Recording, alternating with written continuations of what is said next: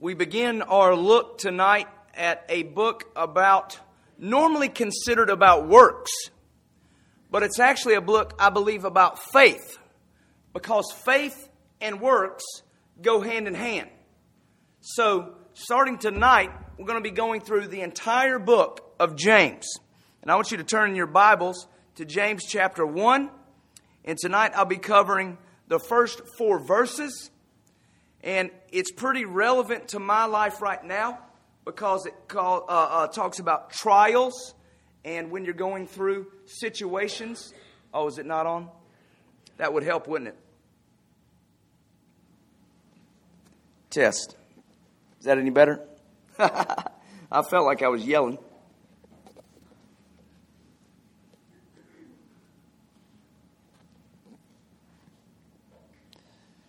So tonight is going to speak to everyone. Uh, maybe you're in the midst of a trial, or maybe you're in the midst of a tough circumstance in your life. This scripture tonight is exactly for you. I'm going to start out with James chapter 1. And before I get there, let's just do a little background. James was the brother of Jesus.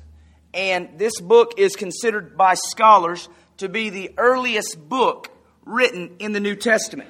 What we are reading tonight is the most ancient form of Christian text known to mankind.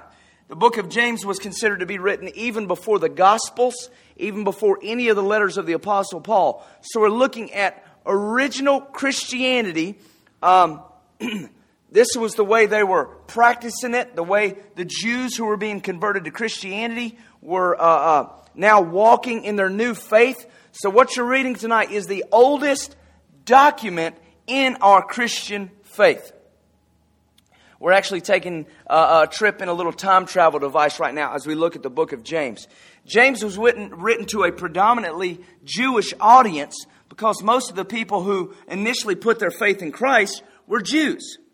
And these people were Jews who had known the Old Testament prophecies of the Messiah and had witnessed Jesus' miracles and were now uh, uh, no longer just Jewish, but they were believers in Jesus as the Messiah. Now, in their day, they would have still told you they were authentic Jews. Right now in our society, we have Jews and Christians.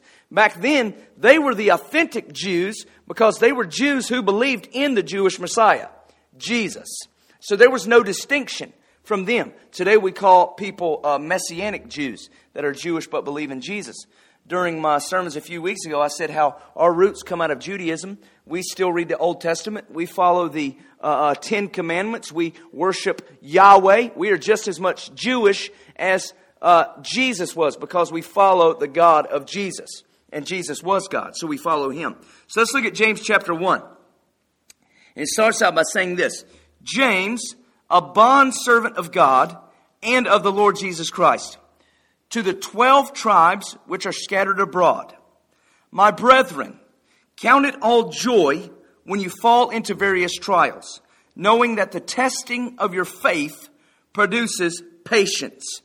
But let patience have its perfect work, that you may be perfect and complete, lacking nothing. May God bless the reading of His Word tonight. These four verses right now are going to speak to you and we start off with a common introduction. Whenever you write a letter to someone, you're going to say, Dear so and so, or you may say, from your, This is from your pal, or however. James begins his letter with an introduction. Every letter in the New Testament practically begins with an introduction. But what's interesting is that here you have the brother of Jesus Christ. All right, now, is anyone here brother or sister to someone really important? Now, if Adrian was here, my sister, she would raise her hand. But, but does anybody have like, uh, um, Scarlett, is it your brother in law or your relatives that are on the road as musicians? Which one? Your brother is a, a pretty famous musician in the uh, bluegrass community. All right, anyone else have famous siblings? Okay? well, you're the good ones out of the bunch, okay? So if I ask your siblings, they say, Yeah, I'm brother of so and so, sister of so and so. But you see, James could have gone around all the time being like, I'm James, brother of Jesus, right? My big bro is the Lord. Uh, a lot of times when we introduce people, people might, know, might not know us, so what we do is we name drop. You would say, I'm the son of so and so, or a friend of so and so. That's common to us associate other people names that they will know about so that they, they can then know who we are. You'll say, Yeah, I'm the, uh, the grandson of so and so. Do you know them? Or so on and so forth. And you're a friend of a famous person, you would say, I'm the brother of so and so.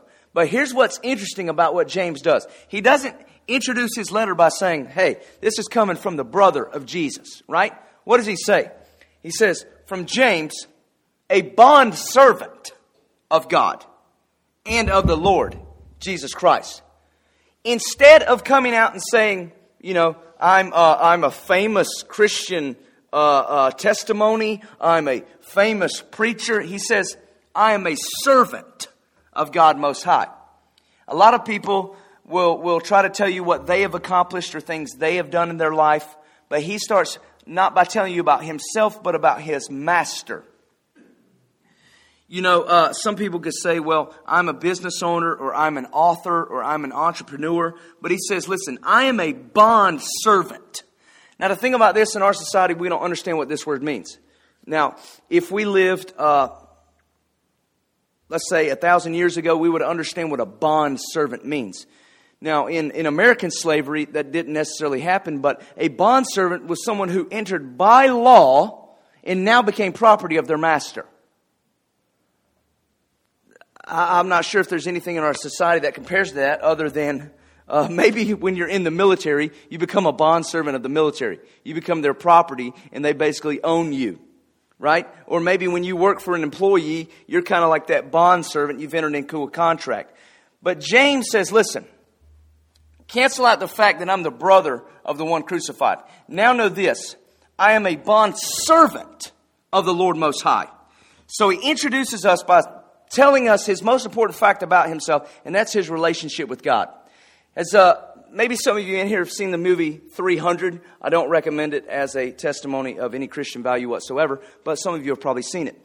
In that movie, um, the Spartans, who are the famous warriors, meet another clan of warriors.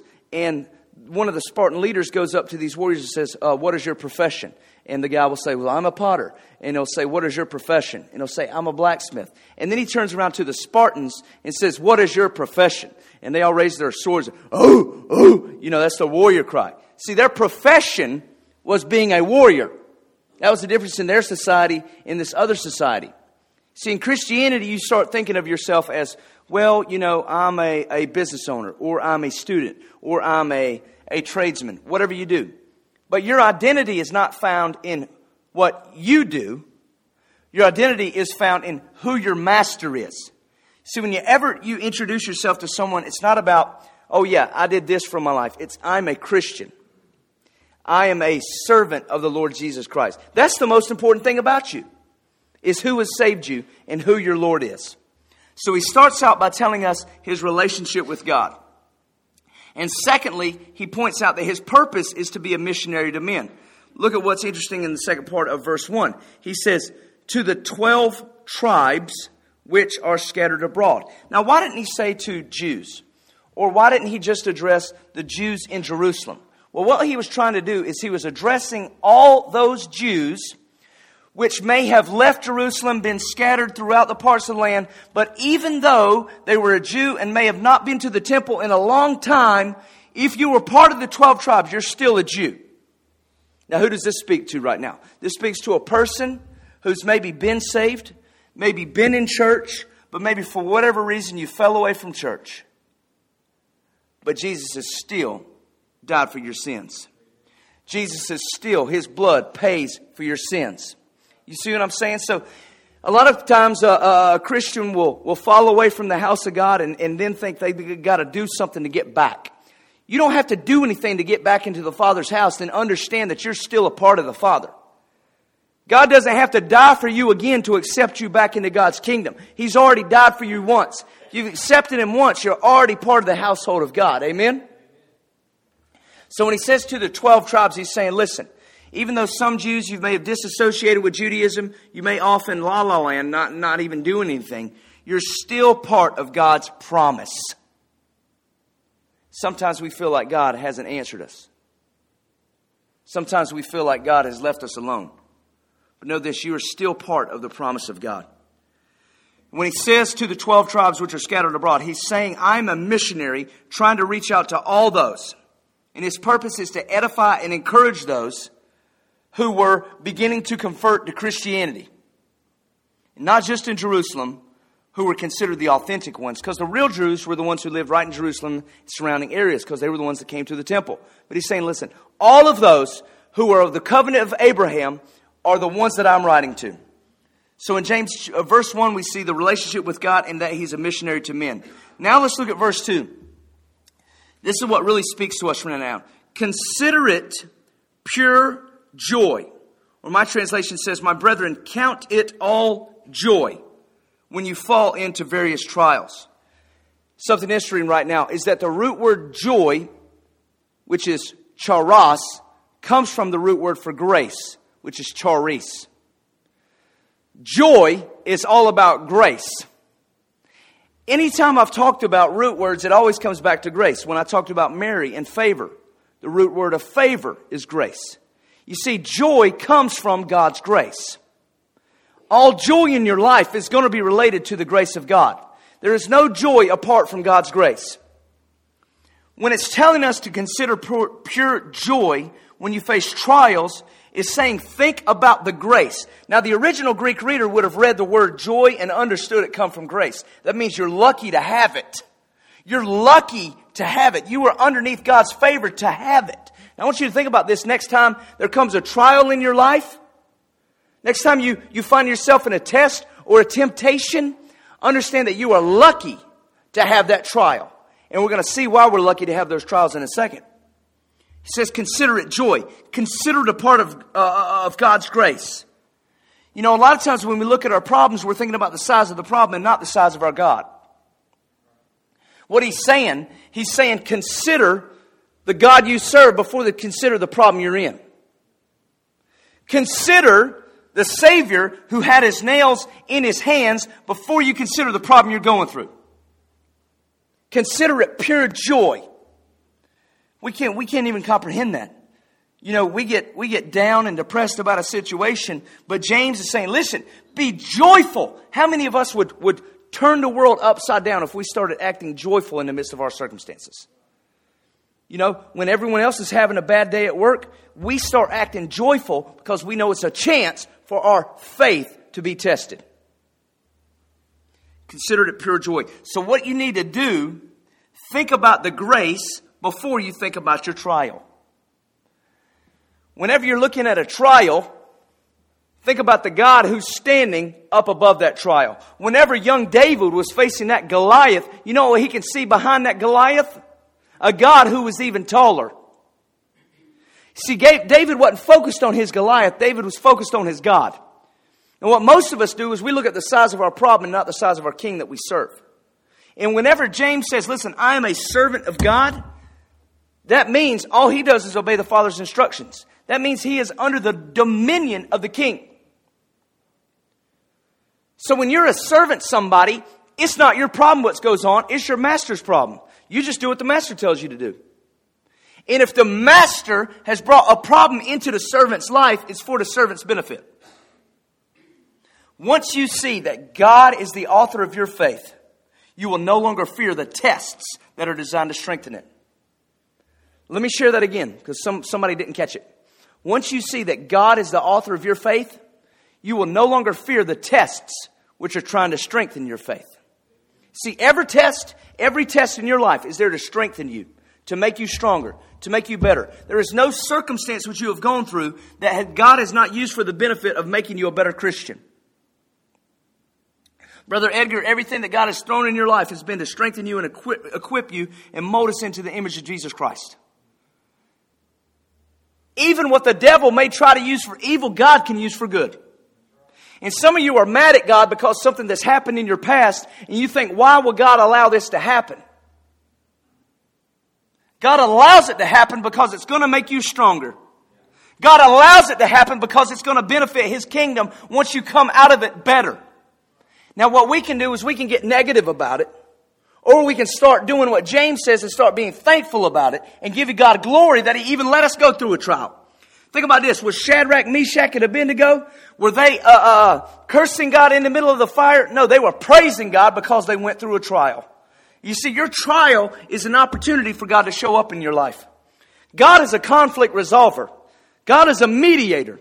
If everything was perfect, we would never need Him. If we were all happy go lucky, we might as well go to Florida right now and sit on a beach and drink some coconut thing. But that's not what life is about. Life is about trial, and there's going to be conflict, and there's going to be crazy family members, and there's going to be crazy relationships, and it's all going to be an opportunity for God to show up. The word temptation here in the scriptures, your translation says, Count it all joy when you fall into various trials or, or temptation. The, the, the Greek word can be translated both ways, temptation or trial. And you know one reason it's a temptation? It's because every trial is a temptation for you to fall out of the realm of faith. You see, here's the realm of faith operating knowing that God is sovereign. Whenever a trial comes in your life, you start thinking, oh man, I, I can't do this. Uh, I can't handle this. You know what it's tempting? It's tempting you to fall out of the realm of faith and to get back into the realm of worldliness. See, worldliness is down here, it's small, it's limited. But faith sees a bigger picture. They say you can't see the forest for the trees. Might look like the trees in front of you, but guess what? God sees the whole forest. He can see all your problems. He can even see the solution that's already there for you. And you're worried about the tree in your way. God's already got a chainsaw to cut the tree down. He just wants you to have the faith to go up to the tree and not be fearful of it.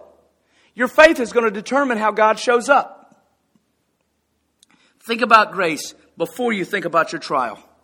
And it explains why we should do this. Verse 3 Because the testing of your faith produces patience. Somebody say patience. Something that we all don't have enough of, do we? I'll tell you what tests my patience drivers on the road. Either two things happen, and I don't mean no offense to anybody. Either the Yankees have moved down here, or all the slow Floridians have moved up. One or the other. Because I'll be cruising along nine over. Don't judge me. Nine, you're fine. Ten, you're mine. You know what I'm saying? I'll be cruising nine over. And some guy's on my tail like I'm going slow. I can't go any faster, brother. All right. And then the next day, I get behind someone. The sign says 55, and that think, they think that means the age limit. They get out there, and, and you think they're on a Sunday morning joyride. And I'm like, man, I got places to go. Driving truly tests my patience. I get tired of people. They don't know how to use a signal. I mean, they must have got their license out of a Cracker Jack box. But see, everything in life is going to test our patience. Your children are going to test your patience, your grandchildren, even when you're growing up. Now your children are going to test your patience even more. Because now they're adults. But the testing of your faith develops perseverance, develops patience. And you know what? God wants to develop patience in you. You know why? Because God is a God of patience. Because I want you to know that God has been patient with you every day since you've been born. God's still patient with you. He's still waiting for all men to come into repentance. And He is a patient God. And if He wants to bring His image within you, then you need to be patient with people too. Next time you get mad at, at uh, you know, a kid or, or a, relative or even the waitress because, you know, she ain't doing something that you told her to do. Just remember all the things that God has told us to do when we haven't listened. God has told us all kind of things that we've not been obedient to, and we expect people in our life that we tell one thing and they don't go do it and we get mad. Think about a heavenly Father who saved us and then told us to do things and we don't listen to him. Just remember, God is much more patient with us than we are with other people. You see, it's not you who is tested. Understand this. It says the testing of your faith. It's not you who is tested, but it is your faith that is tested. Why is your faith tested? Because your faith determines who you are. You see, no man is bigger than his faith. Your faith determines your life. Your faith determines your blessings. Your faith determines your emotions. So your faith is what's going to dominate everything else. Faith is like a muscle. The body is no good without muscles to move it. And, and a spirit is no good without faith, which can prove it. See, just like your skeleton bones need muscles to move it, your spirit needs a faith to carry it. And I know you can tell how massive I am and how much time I spend at the gym. I'm just kidding, everybody. But whenever you lift weights, that muscle actually tears the fibers.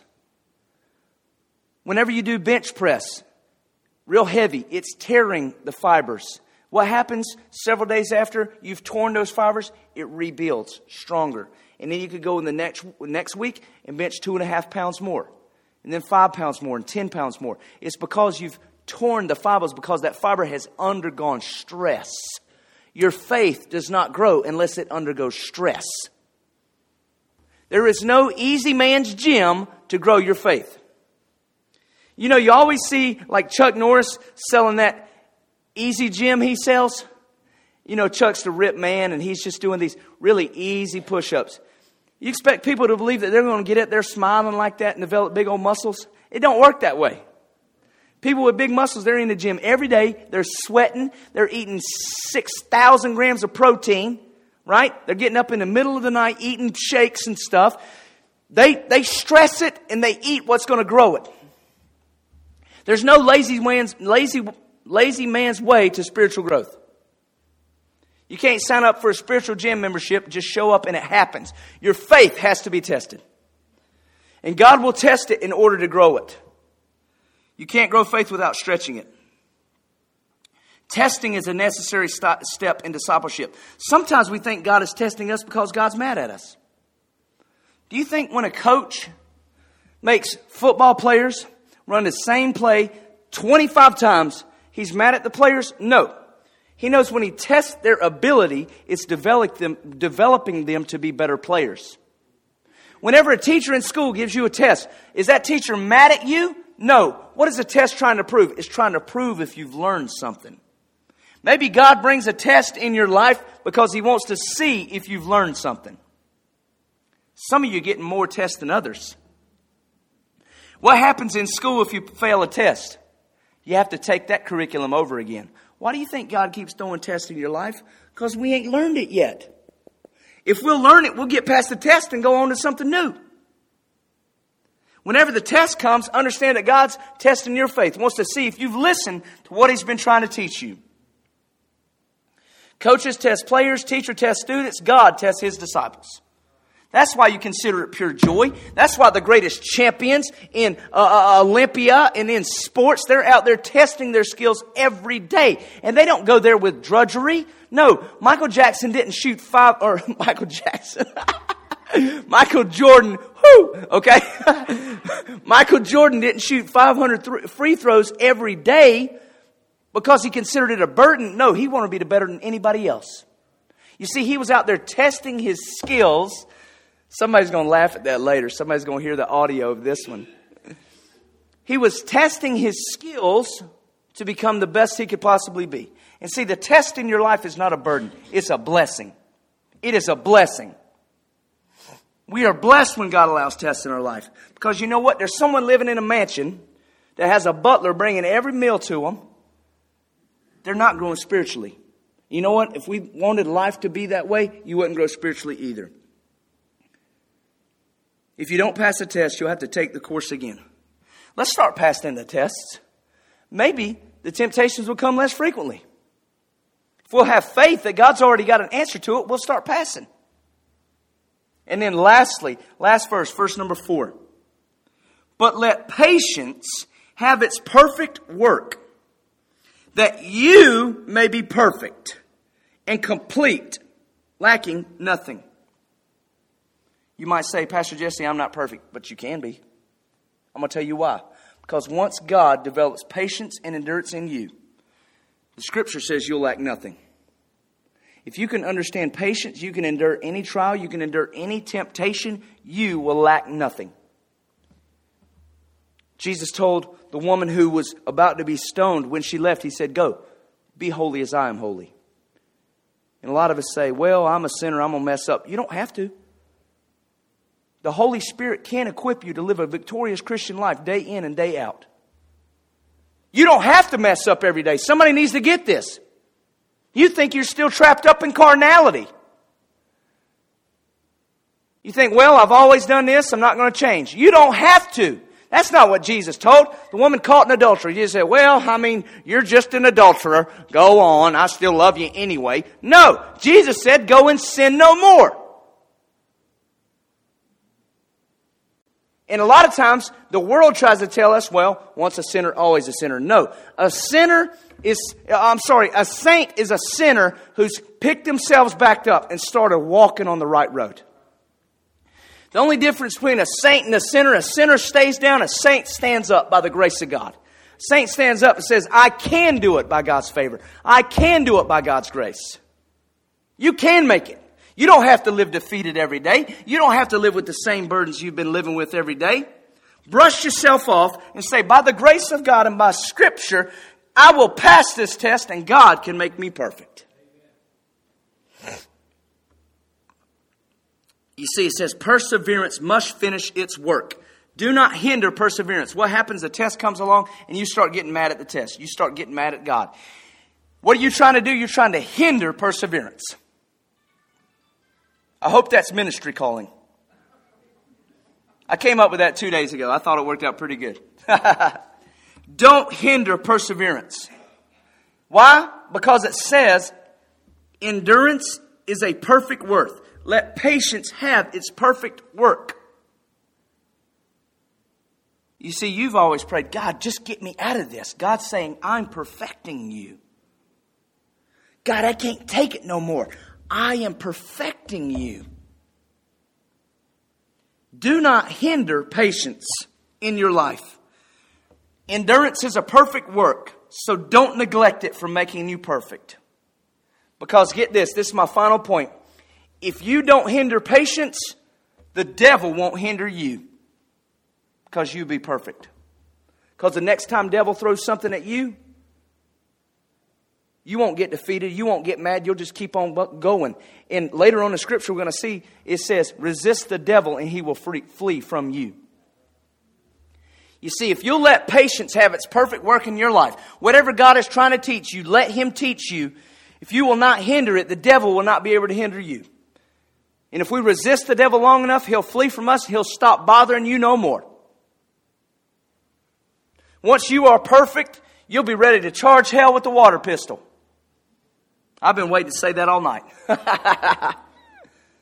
because God will have his completed his faith work in you.